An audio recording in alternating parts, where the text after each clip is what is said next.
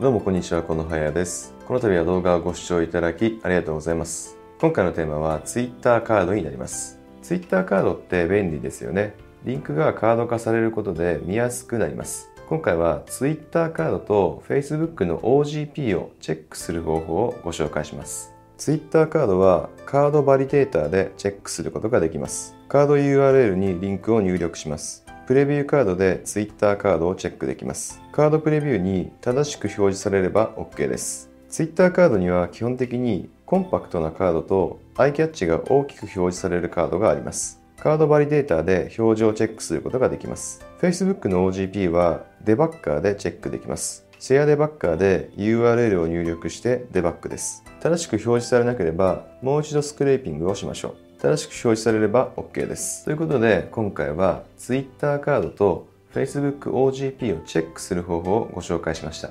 ぜひ参考にしてみてください。